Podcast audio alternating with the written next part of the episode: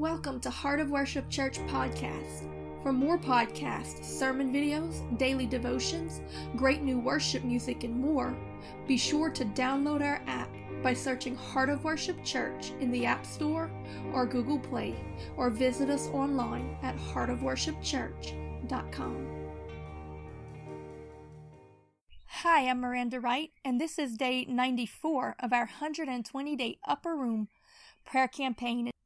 So today we're going to pray for the faith to break through our situation, our circumstance, our conditioning, our upbringing, our traditions and indoctrinations, our fears and preconceived notions, that we might be able to step in to the greater things that God has in store for those who believe. Well, it's always a privilege, a blessing, and a pleasure to be able to come and be with y'all. You know, y'all all know Heather. Miss Heather, the, the guard, her, and she's Danny's sister. You know, she made the comment once while she was praying that the Lord told her that He had her here in training because all the world's a prison.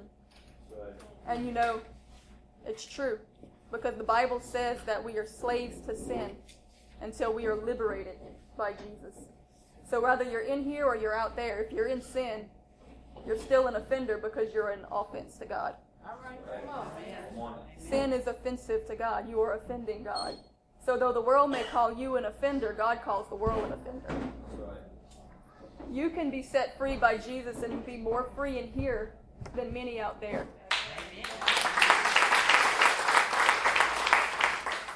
Sometimes it's in the lowliest places that we draw closest to God. So many times, what seems like a punishment is God's greatest mercy. Yes. Amen. It's His greatest act of love to say, I love you too much to let you go.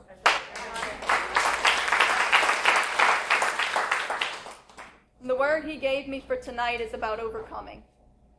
Because many want to overcome, some have, and some see those that have and wonder, why can't I? There is overcoming power in the blood of Jesus. Yes. We sang the song, There's Power in the Name of Jesus, because that name signifies and amplifies all that He is, because there's power in Jesus, because there's power in His blood, there's power in His atoning sacrifice, there's power to set men free. But why do some have it and some seem not to be able to obtain it? Well, part of it is because some people have been lied to and it's crushed their faith. And what some people hold to and call faith is actually a destruction of their faith. You know, in my experience, I've been in ministry my whole life. My, my father's, my husband's a minister, my father's a pastor, my grandfather was a pastor. I've seen that it's so much easier for a person that has never known God or been churched or had any experience with religion at all to have that instant, just life changing, true salvation that sets them free and sets them on fire. Sometimes it's so hard for those that have been churched because they've been taught so much wrong that it's hard to grab hold of the right. You got to unlearn what you think you know to get what's true. And we've got to be willing to let go of the traditions and teachings of men to grab hold to the teachings of Jesus. Because the reality of it is, is that God is so much bigger, so much stronger, so much grander than anything that we can comprehend. And so often men try to explain it in ways that they can comprehend and control. And they pass on what they understand and they limit God. And when they do that, they limit your faith in God, and that limits your ability to be set free. First of all, we've got to realize that we have to trust that God is stronger than our sin. And you know, so many times we've been told, "Oh, everybody sins. It's it's human nature. It's who you are. You're going to fall." You've already been defeated in your faith before you even start to try to believe. Yes, we have all fallen short of the glory of God. Every person has sinned, but there is freedom from it. There is liberation. Believe it or not, God is stronger than the devil. Mm-hmm. And no matter what you've been told, the blood of Jesus is stronger than your bondage to sin. Come on. He can set you free. We're going to, our main text is going to be out of Hebrews 11, starting in verse 6. we're going to read a little bit tonight about faith. Because we want to see what the Bible says about overcoming. how do we truly grasp this salvation experience and hold on to it? Not just hear about it, try to walk it out and fail, try to walk it out and fail, try to walk it out and fail. There is a true power that will help you to stay the course. And we've got to find it in Scripture because men are not able to, to lead us to these things, but the Holy Spirit is. So as you're turning there, we're going to open in prayer and ask the Holy Spirit to come in. Lord, we just ask you to come in and minister. We ask you, Father, to send your Holy Spirit. Jesus, you gave us the promise of the Holy Spirit, and you said that it was so that we could be a witness. So, Father, we pray that your Holy Spirit would come and take over and that it would witness to the hearts of the people. Father, that it would bear witness with our spirit, Lord, that it would teach us because your Holy Spirit is the teacher according to Scripture, the comforter. Father, you, Jesus, you said you would not leave us comfortless, but you would send us the Spirit of truth. So we pray the Spirit of truth, which is the Holy Spirit, Amen. would come and minister to the hearts and the minds of every person here today. And Jesus, that you would wash them clean with your blood, not just of their sins, which your blood helps us to atone, but wash them clean of the religiosity and the doctrines and traditions of men that have hindered their faith, that they might believe your word and know that nothing is impossible with God. Nothing yes, is Lord. too hard for our God. The God that we serve is able to raise the dead. And the yes. word says that if the same power that raised Christ from the dead rules and reigns in our mortal bodies, what is impossible? Nothing is impossible. And freeing us from the bondage of sin is surely not impossible, or you would not have come and died because that was the whole purpose yes, in, in, in you coming and shedding your blood was to set us free from the bondage of sin yes. and from slavery to that old devil so that we can glorify you not just with our words, but with Thank our actions Lord. and our Thank very you. lives. In Jesus' name. Jesus name. Amen. Amen.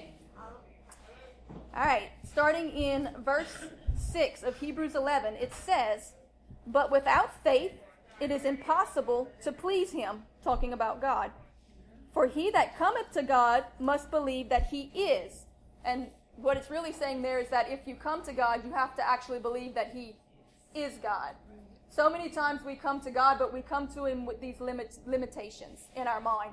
He can do this, but He can't do that. He can do this for me. He, he might can help me find a job, but He can't break me free from drugs. He can do this. He can help me to have a happy marriage, but He can't find the right person for me. I got to do that part. We come with limitations.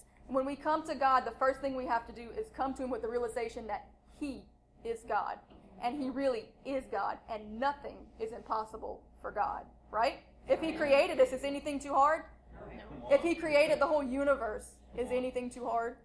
Nothing. And that He is a rewarder of them that diligently seek Him.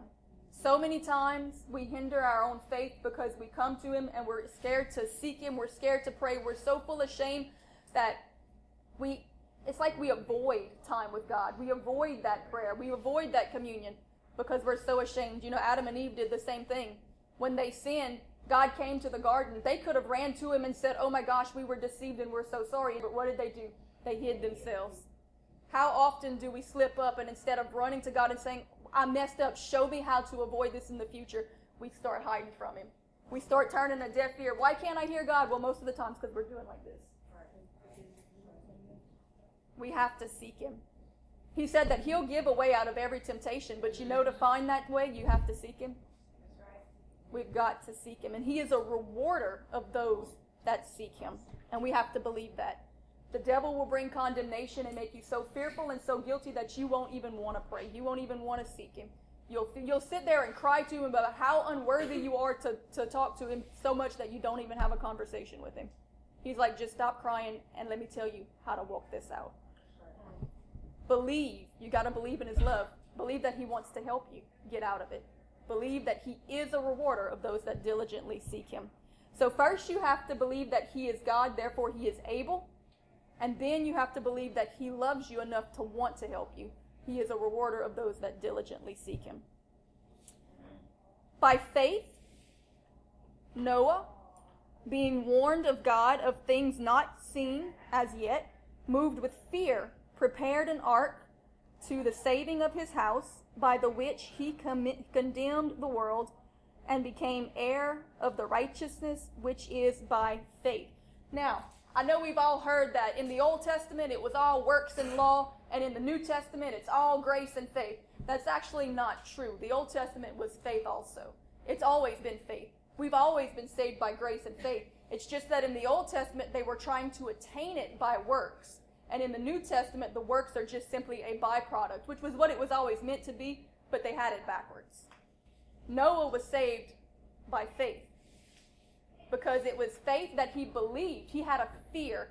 God told him the whole world's going to be destroyed with the flood, and he was crazy enough to believe him. But that faith drove obedience, which is where the works come in. He had enough faith to build the ark because if he just had faith and didn't build the ark, well, he'd have died with it.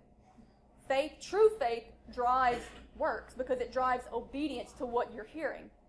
Now, Noah was saved because of fear. And that's an example of us coming to salvation because of the fear of hell. Hell is real. Hmm. Hell is not a place that we want to be. Hell is eternal torment. The Bible says some saved by compassion, making a difference, and some saved by fear, having even the garments spotted with the flames. In other words, they were so close to going to hell that it's time to just scare the living daylights out of them if that's what it takes to get them saved because it's better to speak fear and wrath and judgment if it saves their soul than to let them go into hell. If you see somebody, you know, going driving and you know the bridge is out ahead and they're going about to drive off a cliff, then it's okay to get a little frantic with them and be like, "Please stop! You're going to die. You're going to drive off the cliff." But it says, for those that are humble, you give grace and compassion. And it depends on the circumstance of the people. But Noah was one of those people that was actually saved by fear. So that old hellfire and brimstone preaching that some people call fear mongering now is scriptural. Some people need that. Some people don't. But he was saved by fear. And it's the same way that we can come to salvation by fear of knowing of the eternal punishment that is awaiting us if we don't. But it was through faith because he had not seen the flood yet, just like we've not seen hell yet. But it was still by faith that he was saved because of he believed God when God said there is a judgment coming. And for every one of us, every person on this planet, there is still a judgment coming. We will still all stand before the great white throne judgment and be judged according to our works. Whether we, we, we worked for God, whether we did what was right, whether we were obedient. You know, the scripture actually says, Not all those who say unto me, Lord, Lord, will enter into the kingdom of heaven. But who will? Those who do the will of my Father. So, not everybody professing to be a Christian, not everybody even preaching the gospel, not everybody putting on the show and talking the talk and crying, Lord, Lord, is going to make it into heaven. Only those that are actually obedient to the will of God. Why? Because they sought Him. And He is a rewarder of those who diligently seek Him because it takes faith to do that.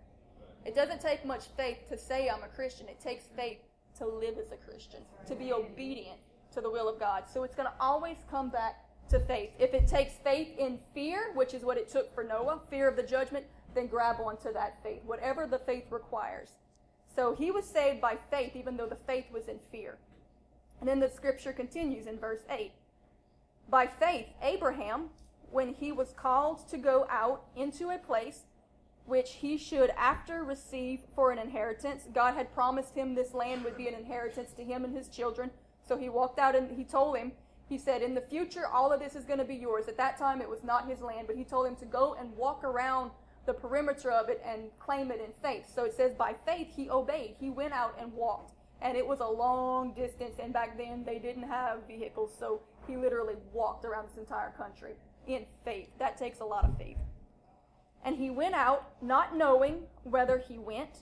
By faith, he sojourned in the land of promise as in a strange country, dwelling in tabernacles with Isaac and Jacob, the heirs with him of the same promise, for he looked for a city which hath foundations, whose builder and maker is God. So Abraham was saved by faith, but his faith was not in fear because he was not that kind of person. He didn't require that. His faith was in a promise. And that's like those who are saved by the pro- for the promise of heaven you know, we're not so concerned with the judgment of hell, but Lord, I really want to make heaven. I really want to be with you. I want to receive those promises that you've given me. And, and Abraham was an example of that. God told him, You're going to have this inheritance. He had no way of seeing it, of experiencing it, but he believed it. And God has given us all a promise, an eternal promise of an eternal inheritance, an inheritance through Christ Jesus in this life, because we actually inherit authority and power and dominion in this world, but we also inherit that eternal life and that eternal sonship in heaven. And that is a promise that we have to receive by faith. Do you truly believe? And so, right now, I guess the thing to ask our hearts is do we really believe in hell? Like Noah did? Because that's what saved him. Do we really believe in heaven? Do we believe in the promises of God like Abraham did? Because that's what saved him. Grab onto those promises and choose to believe. But it's not just saying we believe, they actually acted upon their faith. Because James said that faith without works is dead. It's like a dead body. You know, God kind of showed me what he was saying there is that it's almost like the works is like the body, but the faith is like the spirit. If there's no spirit in the body, hmm. it's in the world, but it can't affect anything. If you have faith, so to say, or works, but you don't have any faith in it, it's not going to affect anything. It can't do anything. It's dead. It can't affect the people around you if you never step out in faith and show that. Because people are saved by what the scripture says the blood of the Lamb and the word of our testimony. If we never act on that faith, then we have no testimony. It also says that those that don't produce good fruit are cut down. He says that we're like trees. He said some trees produce good fruit and some trees produce bad fruit. Those that don't produce good fruit are chopped down and cast into the fire. Well, the fruit actually is the reproduction of the tree. So when we do things, and of course the fruit represents our Christian character, our obedience, and our works, the things that we do. When we act out in faith, other people see that, and that reproduces the kingdom of God because it stirs their faith, and then they're saved. That's why people are saved by both the blood of the Lamb, which is Jesus' sacrifice, but also the word of our testimony. Danny has given his testimony many times how God delivered him from drug addiction and, and from you know, all these situations. He was homeless, he was hooked on drugs, and he cried out to God, and in an instant, God delivered him. And so many people have stood up and said, you know what? Because I saw that God did it for you, I believe He can do it for me. They are saved.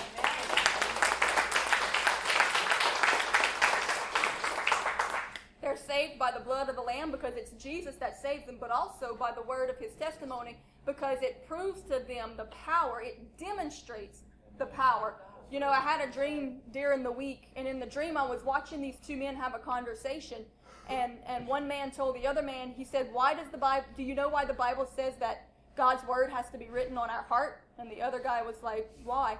And he said, Because it needs to be equal distance between your mouth and your hands. Because to truly minister the word of God, it's got to both be spoken and demonstrated. It's got to be preached, but it's also got to be acted out. It's got to come out of your mouth just as much as it comes out of your hands. It's got to be demonstrated. And when you can demonstrate the delivering power of God with your life, it will set others free because the devil's telling them it's impossible. But your life can prove that it's not. And it's only through the power of Jesus. But he wants you to be a witness. And it's the Holy Spirit that gives you the power to be a witness. Now, Jesus told the disciples to tarry in Jerusalem until I send you the promise of the Holy Spirit he said, I will give you the gift of the Holy Spirit that you can be witnesses unto all the world. The promise that Jesus kept promising was the Holy Spirit, and the, the purpose in it was not for us to act crazy or, or, or have glory of men. You know, so many people use the gifts as a look at me, look at me, get attention. That was not the purpose. The purpose has one reason only, and that's to be made a witness for Jesus. It's to empower you to do what you cannot. It's to empower you to walk free of sin and bondage. It's to empower you to be able to give that testimony. It was the Holy Spirit that allowed him to walk free of drug addiction. It's the Holy Spirit. My grandfather, when he started preaching, he couldn't talk. He had a really, really bad stutter. He couldn't get a sentence out. You couldn't understand him, and God called him to preach. And he told him, he said, God, I know what you want me to do, but there's no way I possibly can. You're going to have to send me your Holy Spirit to do it. And like that, he was completely, his tongue was cleared up. And all of his life, he preached. He actually became the president of the entire Methodist Protestant movement for the southern region of the country. And it wasn't until right before his death, a few days, we, you could tell when that spirit lifted and his, his tongue tie started to come back. And we knew that it wouldn't be long, he'd be going on. And so that just proves that it was never him all that time. It was the power of the Holy Spirit. Amen. So let it be an encouragement when you think there's no way I can. Well, God knows there's no way you can. That's why He sent the Holy Spirit. There's no way I can. There's no way I can teach you all this. I'm actually naturally a very shy person. So this is all the Holy Spirit, and He can use anybody that's willing. But the catch is, we've got to believe. It takes faith. It takes faith. It takes faith. And the less qualified you are, the more He wants to use you. Because it proves His power. It proves the testimony. Why do you think God chose Paul to write most of the New Testament? If you mm-hmm. think about it, Paul was a murderer. His job was to hunt down Christians and kill them or imprison them. That was his occupation. God saved him on the road to Damascus and made him the greatest apostle, preacher, and soul winner the world has ever known. He wrote most of the New Testament. And I believe that God did that for a testimony for all time that the devil could never tell somebody, I can't use you. You're too bad. You're too far gone. There's nothing I can do with you. Because you can always say God used Paul, and he was worse than me. And it proves that it's not the person, it's the Holy Spirit. Because Paul could not do what he did, he could not endure what he did. Paul went through so much torture and torment and imprisonments and beating. He went through a lot. And it was not his strength that carried him through. We go through a lot. And when we try to do it in our own strength, it breaks us down. Cry out for Jesus. In faith, say, Send me your Holy Spirit. Deliver me from this and I will be a witness unto you. Because remember, that's the only reason the Holy Spirit comes is to make us a witness. When God does something for you, make sure that you tell others about it. Because He's doing it not only to set you free, but to set somebody else free from the lie that they can't be set free. All right, continuing on, verse 11. Through faith also, Sarah, which was Abraham's wife, herself received strength to conceive seed and was delivered of a child. Of course, we all know she was barren. She couldn't have children, and she was very old at that time. Um, but through faith, she was able to bear a child when she was past age because she judged him faithful who had promised. Talking about God. Though she knew it was impossible for her to have a child, she knew that God was faithful. And because of her faith, he delivered his promise. Therefore, sprang there even of one and him as good as dead, talking about Abraham because he was really old too, saying he'd just as soon been dead. He was so old. So many, so many as the stars of the sky in multitude, and that's talking about his offspring. God had actually given him a promise that his offspring would be as multitude in number as the stars of heaven. He was too old and his wife was barren, but God said, "I'm going to give you a child, and your descendants are going to be more numerous than the stars of heaven." his descendants actually became all of the Jewish people, and not only the Jewish people, but truly us also by the adoption of the blood of Jesus, because we are adopted into the family. So God honored that. His children are all of the Jews and all of the Christians by faith. So he was barren, his wife was barren, and he was too old, but he believed anyway. When you believe the impossible, when God gives you a promise that is absolutely impossible, he's setting you up for a miracle. Choose to walk it out in faith. The devil's going to try to steal your faith in it and get you to quit. If you don't quit, you win. Most people lose out on their promise because they give up, they lose faith, they turn down before they get there. But if you don't quit, you win. It never happens usually as quickly as we want it to. There's always opportunity to give up, but stand fast and choose to have faith. Amen. Her faith was that the barren could become fruitful. And this is very important. I think this ties in a lot to people that have problems bearing that Christian fruit. They want to walk out that life, but they just can't seem to live it. Her faith was in the impossible. And I think a lot of people's hindrance is that they truly don't believe it's possible. Either because they've never seen an example of it, or because they've been told by some preacher or some person somewhere, it's okay, everybody sins. You can't get away. You can't be set free from it. You're going to fall. I'm struggling with it too. Yes, people trip. Yes, people are born into sin. But no, God is strong enough to deliver you from it. You have to believe in the impossible. She was barren and she was made fruitful because she chose to believe in the impossible. If we are barren spiritually and we are not producing fruit, the only way we're going to ever see that fruit produced is if we start choosing to believe that it's possible for it to happen. If you are not seeing the fruit of Christian life, of the Christian life in what you're living, if you're not seeing the fruits of the manifestation of the gifts of the Holy Spirit, of, of being able to witness, of being able to walk those those lives out and turn down those temptations, then the first thing you have to do is question, you know, do I really believe that it's possible? I need to start believing that He can deliver me, and then He will. That's right. It's just such an ingrained thing to think, well, I'm gonna, I'm gonna trip up, I'm gonna fall, I'm gonna sin. It's okay. It's not okay. He wants to set you free from it. Believe that He can before He will. She was barren. She was made fruitful through faith. If you're spiritually barren, you can be made fruitful through faith.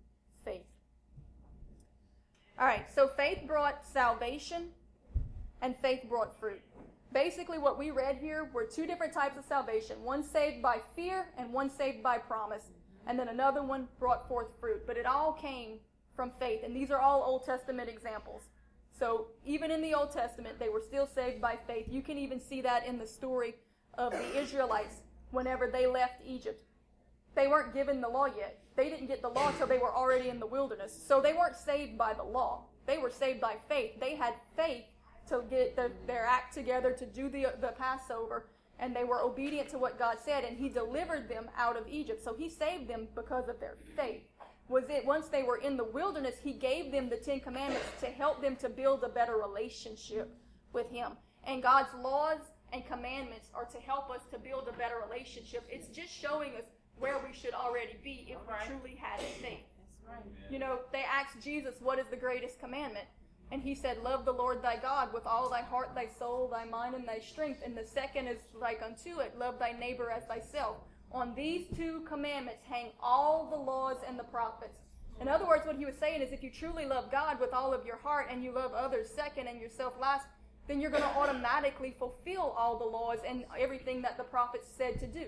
It's not something, a list you have to follow. It's something you will automatically walk out if you truly have faith and love God people are trying to walk out the rules mm. without having any faith in God to help them through it.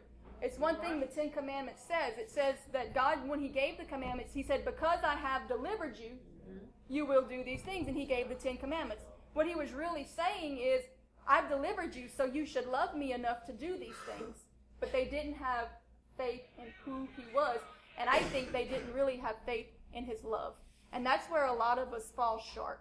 We don't have a faith in his love. We don't believe that he really wants to deliver us, that he really wants to save us, that he really wants to use us. He really wants us. We've got to start believing that he wants to, that he can, and then we'll start believing that he will. True faith will produce both grace and works. Jude 1 verse 20 says, But ye, beloved, building up yourself in the most holy faith, praying in the Holy Ghost, keep yourselves in the love of God, looking for the mercy of our Lord Jesus Christ unto eternal life, and of some have compassion, making a difference, and others save with fear, pulling them out of the fire, hating even the garment spotted with the flesh. Now unto him that is able to keep you from falling now we're talking about God here. In Jude, he says, To him that is able to keep you from falling, and to prevent you and present you faultless before the presence of his glory with exceeding joy, to the only wise God, our Savior, be glory and majesty, dominion and power both now and forever. Amen. So when the devil gets in your ear and says it's not possible, say, Nope, nope, nope. You know, whenever Jesus was in the wilderness and the devil tried to tempt him, he didn't argue with the devil. He didn't pout with the devil. He didn't cry with the devil. He didn't commune with the devil. All he did was quoted scripture. If you know the scriptures and when the devil puts those lies, you quote those scriptures back, cuts him off right there. He knows he can't deceive you. The word says that the Bible is a sharpened two edged sword dividing between the heart, the soul, and the spirit, and that it's a discerner of the heart. You get good discernment when you learn your word. So if you don't have a Bible, Get one, get with us. We'll try to get you one and stay in your Bible. Because every time the devil comes with you with those lies and temptations and, and worries, if you can come back with a scripture that proves him wrong, it kills it right there. That's right. And this is one of those scriptures when he says you can't overcome this, you can't get past this, you're going to sin because it's who you are. Hmm. You can say, no, the scripture says that now unto him that is able to keep you from falling and to present you faultless before the presence of his glory with exceeding joy. It says that God is able. If we start believing that he's able, we'll start seeing it manifest. So faith overcomes the devil. And this is how. We're going to go through this kind of quick. You don't have to turn through to these passages. Most of them are just one verse shots. I'm just going to prove a point to take you through what the Bible says is the true um, process of repentance, of salvation, of getting from that point of being a sinner that can't seem to overcome to being in that place where you're starting to move and produce the fruits that he's talking about. The first step to overcoming is repentance. This is something that a lot of people miss. They say, some people will tell you, all you have to do is believe in God. Well, the devil believes, and he's in hmm. hell. I don't want to be in hell. There's a lot of believe. Everybody in hell is a believer. They're not doubting now. The Bible says that the demons believe and even tremble. They have more faith than us because we don't even tremble most times. The Bible says that the first step to salvation is repentance. It's not just believing in God. Now, that kind of plays in because if we truly believe that He is who He is, we'll do what He says and we'll repent. If not out of love and mercy, then out of fear. But the Bible says that we must first repent. And repent means to turn away from our sins. Most people, most churches are not preaching repentance, they're preaching forgiveness. So many times we go and we beg for forgiveness. God's tired of hearing that. There's actually verses where He told people, You weary me with your constant begging for forgiveness and tears wetting the altar. He says, I'm tired of it. It's not asking for forgiveness, it's turning away. The actual definition of the word repent means to turn away from. So if I'm walking towards this sin and I say, God, I repent of it, I'm, what I'm really saying is, I'm sorry, I'm sorry, I'm sorry, I'm sorry, I'm sorry, I want it, I'm sorry. You're not repenting.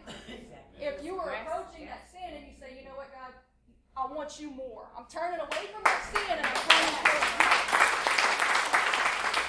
That's right. That's repentance.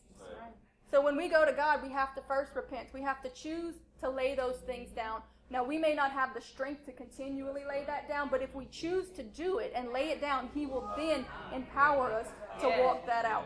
But we have to choose to let it go. And when the desire starts to come at you, seek Him. Start praying. God, you said there's a way out of every temptation. Show me the way out of this. He'll help you, He'll give you the strength. But Acts 3:19, you don't have to turn there. It's just one passage. I'm going to read it to you. It says, "Repent ye therefore and be converted." Therefore, before you can be converted, you have to repent. That your sins may be blotted out. So you have to repent before he'll take away your sins. When the times of refreshing shall come from the presence of the Lord, and he shall send Jesus Christ, which before was preached unto you. So if you will choose to repent, that's your part to play. You're laying that on the altar. That is your sacrifice. That's what in the Old Testament, when they put the sacrifice on the altar, the fire of God came and burned it up. That's your sacrifice. You're saying, I'm repenting of these sins. I put it on the altar. God, burn it up. I don't want it anymore. He says, then he'll send Jesus to blot out your sins. You have to repent before you can be saved. In Acts 2:38, y'all can take notes if you want. You don't have to turn there. Like I said, it's just one verse things I'm going to hit quick to prove the point. It says then Peter said unto them, Repent and be baptized every one of you in the name of Jesus Christ for the remission of sins, and ye shall receive the gift of the Holy Ghost. So that's another important point. You cannot receive the Holy Spirit unless you have repented. There is unholy spirits that mimic the Holy Spirit. There are counterfeits that you know, the devil can counterfeit everything except the holy life. He can't produce holy fruits, but he can counterfeit all the spirits, all the gifts of the Spirit. So, a person living in sin, unrepented sin, of course, you know, there's times when we slip up and some we don't even realize, oh my gosh, God, I'm so sorry, I repent of that right now because I didn't even realize that was bad. You know, something like that. Though that's different. But willful sin, when you know that it's against God and you're continually walking in it and it's unrepentant, you cannot have the Holy Spirit. Why? Because if you're walking in willful sin, then you're not being holy. And the Holy Spirit will not reside in an unholy vessel. That's why the Holy Spirit didn't live in us before Jesus' sacrifice. Because it says that the blood of bulls and goats was not able to take away sin. A Holy Spirit cannot live in an unholy temple. Hmm. The Holy Spirit, before Jesus' death, only resided within the Holy of Holies in the Holy Temple. But after Jesus' death, because his blood is able to take away right. sins, he can make us holy and the Holy Spirit can reside. But if we willingly choose to embrace that sin, the Bible says it grieves the Holy Spirit and he will depart. So if we want the Holy Spirit to continue to help us, we have to repent of those sins. Luke 13:3 says, "I tell you, nay, but except you repent, you will all likewise perish." 1 John 1 9 says, If ye confess your sins, he is faithful and just to forgive us of our sins and to cleanse us of all unrighteousness. He is faithful. He wants to do it. And that's something we have to grasp. We have to remember the suffering and the sacrifice that Jesus went to went through for us. He wants us to be saved. He was tortured. He was shamed. He was beat. He was spit upon.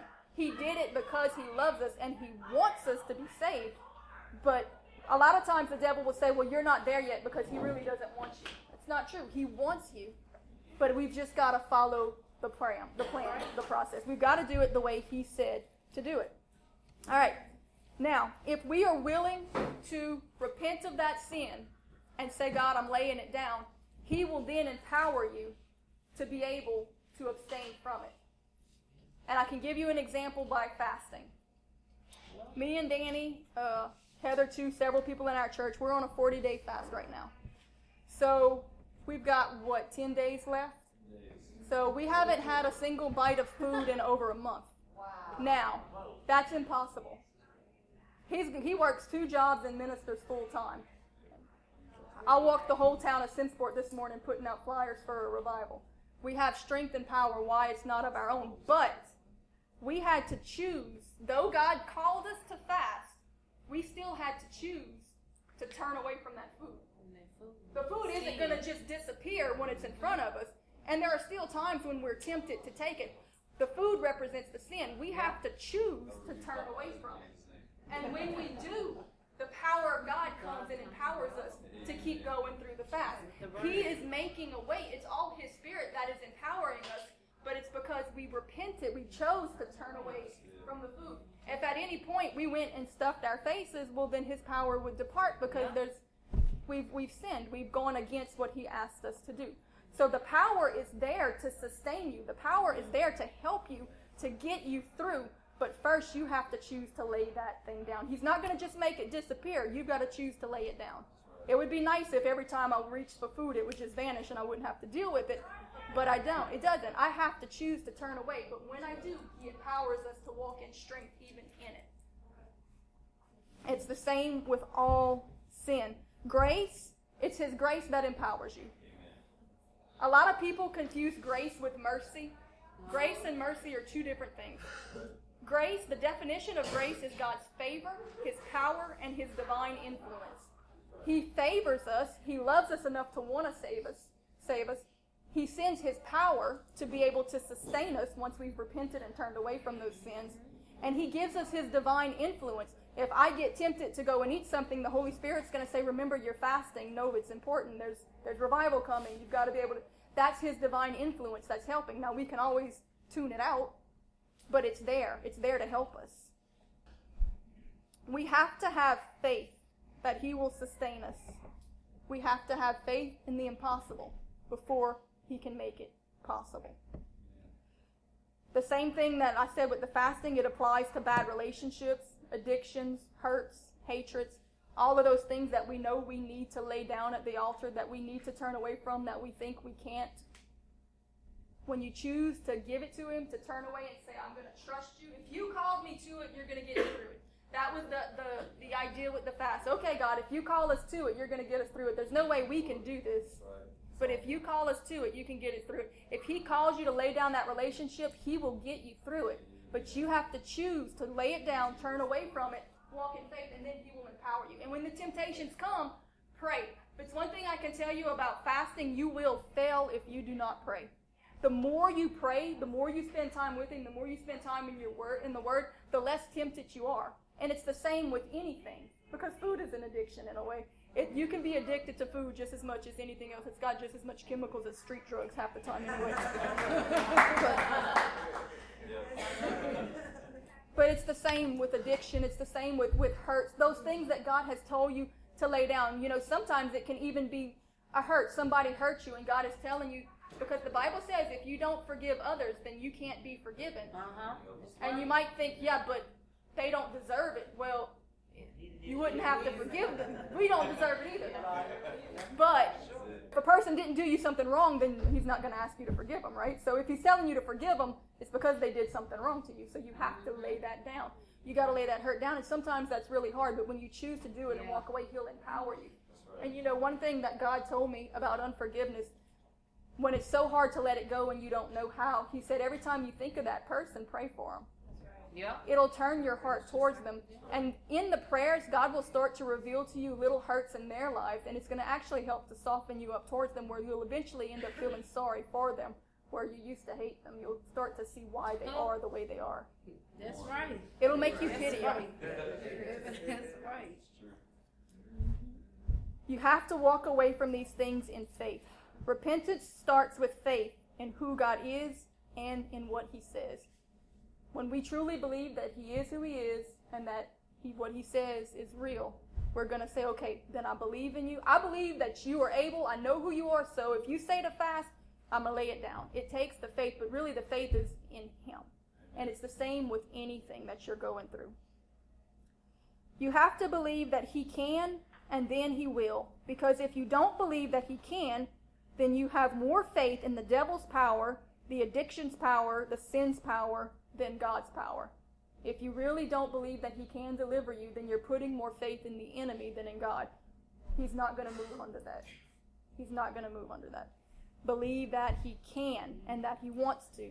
And step out in faith. You've got to prove that faith. Remember, all these people in the Old Testament, they believed, but they did something about their belief. Mm-hmm. They believed, they stepped out in faith. And for us, that repentance is part of that acting on that faith. Okay, I believe it enough to lay this thing down, and I'm going to walk away, and He's going to help me get through it. You have to believe that God is God and that He is strong enough to set you totally free, and He will. Choose to turn away from your sin and believe that He is better, stronger, and more worthy of your faith and attention than the enemy and his lies, and seek God fervently for deliverance. Remember, He is a rewarder of those that seek Him. Seek Him, pray, pray, pray. The Bible says to pray fervently, which means just really breaking down and praying. So then that brings us to salvation. Ephesians 2, verse 8 through 10 says, For by grace are we saved through faith. I mean, salvation only comes by faith. For by grace are ye saved through faith, and that not of yourselves, for it is the gift of God, not of works, lest any man should boast. For we are his workmanship created in Christ Jesus unto good works, which God hath before ordained that we should walk in them. So he's saying you are ordained to walk in good works, and he created you to do good works, but it's not the works that save you. You are saved by grace, which is the power to overcome, which comes how? By faith. So when we choose to believe that he is God, that he's able, and we step out in faith and repent of our sins and start to walk that out in faith, he then sends grace, which empowers us and enables us to do the good works. So, true salvation is faith, grace, and works, but it's the order of it. First, the faith, which releases the power, which is grace, which enables you to do the good works. Because the works are an evidence of your faith. The fruit is the, if you look at an apple, it is the evidence that you're looking at an apple tree. So, the fruit, the works that you do, is an evidence of the faith that is within you. Right. Real faith will, prov- will produce both grace and works because believing drives you to seek, receive, and do. Real faith will produce grace, which is the ability, and works because it will drive you to action. If you trust him, you will seek him. Jeremiah 29 13 says, And ye shall seek me and find me when ye shall search for me with all your heart, and I will be found of you, saith the Lord. And I will turn away your captivity, and I will gather you from all the nations and from all the places whither I have driven you, saith the Lord. And I will bring you again into the place whence I caused you to be carried away captive. If you seek for me with all of your heart, if you seek him, you will find him. He says, If you seek me, you'll find me. We have to have enough faith to cry out, to seek, to press in, and not just take matters into our own hands. That's usually where things get messed up really bad. When we start having more faith in our own ability, taking things into our own hands. Trust him. If you trust him, you will listen to him. Jeremiah 33 says, verse 3 says, Call unto me, and I will answer thee, and show thee great and mighty things which thou knowest not. So if you really trust him, you're going to seek him. If you really trust him, you're going to listen to him. And if you really trust him, you're going to obey him. Matthew 7:21 says, "Not every one that saith unto me, Lord, Lord, shall enter into the kingdom of heaven, but he that doeth the will of my Father which is in heaven. Many shall say unto me in that day, Lord, Lord, have we not prophesied in thy name? And in thy name have cast out devils, and in thy name done many wonderful works. And then will I profess unto them, I never knew you. Depart from me, ye that work iniquity. Therefore, whosoever heareth these sayings of mine and doeth them, I will liken him unto a wise man which buildeth his house upon a rock. So, real faith. We know that we're saved by faith, but the question is, is do we really have faith? Because real faith will cause you to seek him, it will cause you to listen to him, and it will cause you to obey him. And real faith will cause you to trust him. You might say, Well, I don't think I have enough faith. Guess what? You can ask him for that too. You know, there was a man in Jesus' time where he went up and he said, Lord, help mine unbelief. Give me more faith. But most times, you need to exercise your faith, which is to step out in that faith, which is to repent of that thing, which is to lay it down, which is to walk out what he tells you to do and trust him. You know, we heard a pastor say recently, and it's so true. You might look at somebody like a guy with really big muscles and think, oh, I would like to have big muscles like that. And he says, well, all of our muscles are the same size. He just exercised his more. We all have a measure of faith, but some people just exercise it more. You have to start walking in that faith, yeah. stepping out in That's faith, right. moving in faith, exercise that faith, and it will grow. grow. It'll grow. So, when will you start trusting Him? When you come to realize that He loves you and really does want to save you. That He really did suffer to set you free, uh, that you are really heading for sure damnation and judgment, and He wants to deliver you from it. But you have to believe that enough to leave your carnal master, which is the devil, your cruel master. Stop being a servant to sin and let Jesus set you free by the redemptive power of his blood. The same thing we saw in our opening passages. When we start truly believing that there is a hell, that there is a heaven, that we are going to one or the other and we've got to make a choice with our lives, not just with our words.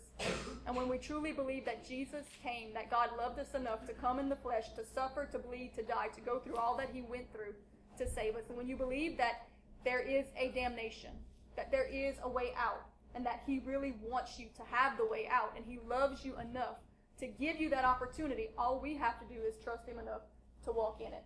Those that are in sin are serving Satan. He is their master. The Bible says that those who serve sin serve the master of sin. So if we want to be set free from that master, we have to turn away from him and turn towards Jesus in faith that he can set us free, and he will. You have to believe that he bought your freedom and walk into it by turning away from your bondage, which is the sin. It all starts with faith. Real faith, faith that He is God and nothing is impossible for Him. And not only faith that He can, but also faith that He loves you enough to really want to. Because many people believe that God can, but they don't believe that He loves you enough to do it for you. They know, I know God can, I just don't know if He will. But if you really believe that He loves you as much as He does, then you'll know that He will if I do my part. Believe enough to step out in faith, step out of sin, and into the overcoming power of God's grace. So it breaks down to this Repentance is a showing of faith. We can say we have faith, but we have to prove that faith. When we repent, it's a showing of our faith. Then salvation comes because of faith. The grace comes, which helps us to walk in that, that deliverance. And then we start to seek Him in faith. We hear Him in faith. We obey in faith. And we overcome by faith. Faith in what? In His love. We have faith in His love. It's all by love, it's all for love, and it's all through love. Faith in His love because He is love. And remember, real love corrects, directs, teaches, grows, and empowers. A lot of us like to think love just coddles and enables, but real love corrects. Right. The scripture says that faithful are the wounds of a friend, but the kisses of an enemy are deceitful. I would rather be corrected by somebody that cares enough about my soul to want to help me not go to hell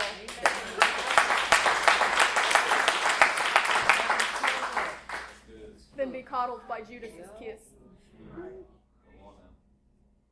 So I'm here as a friend to tell you the truth. Without faith, it is impossible to please God.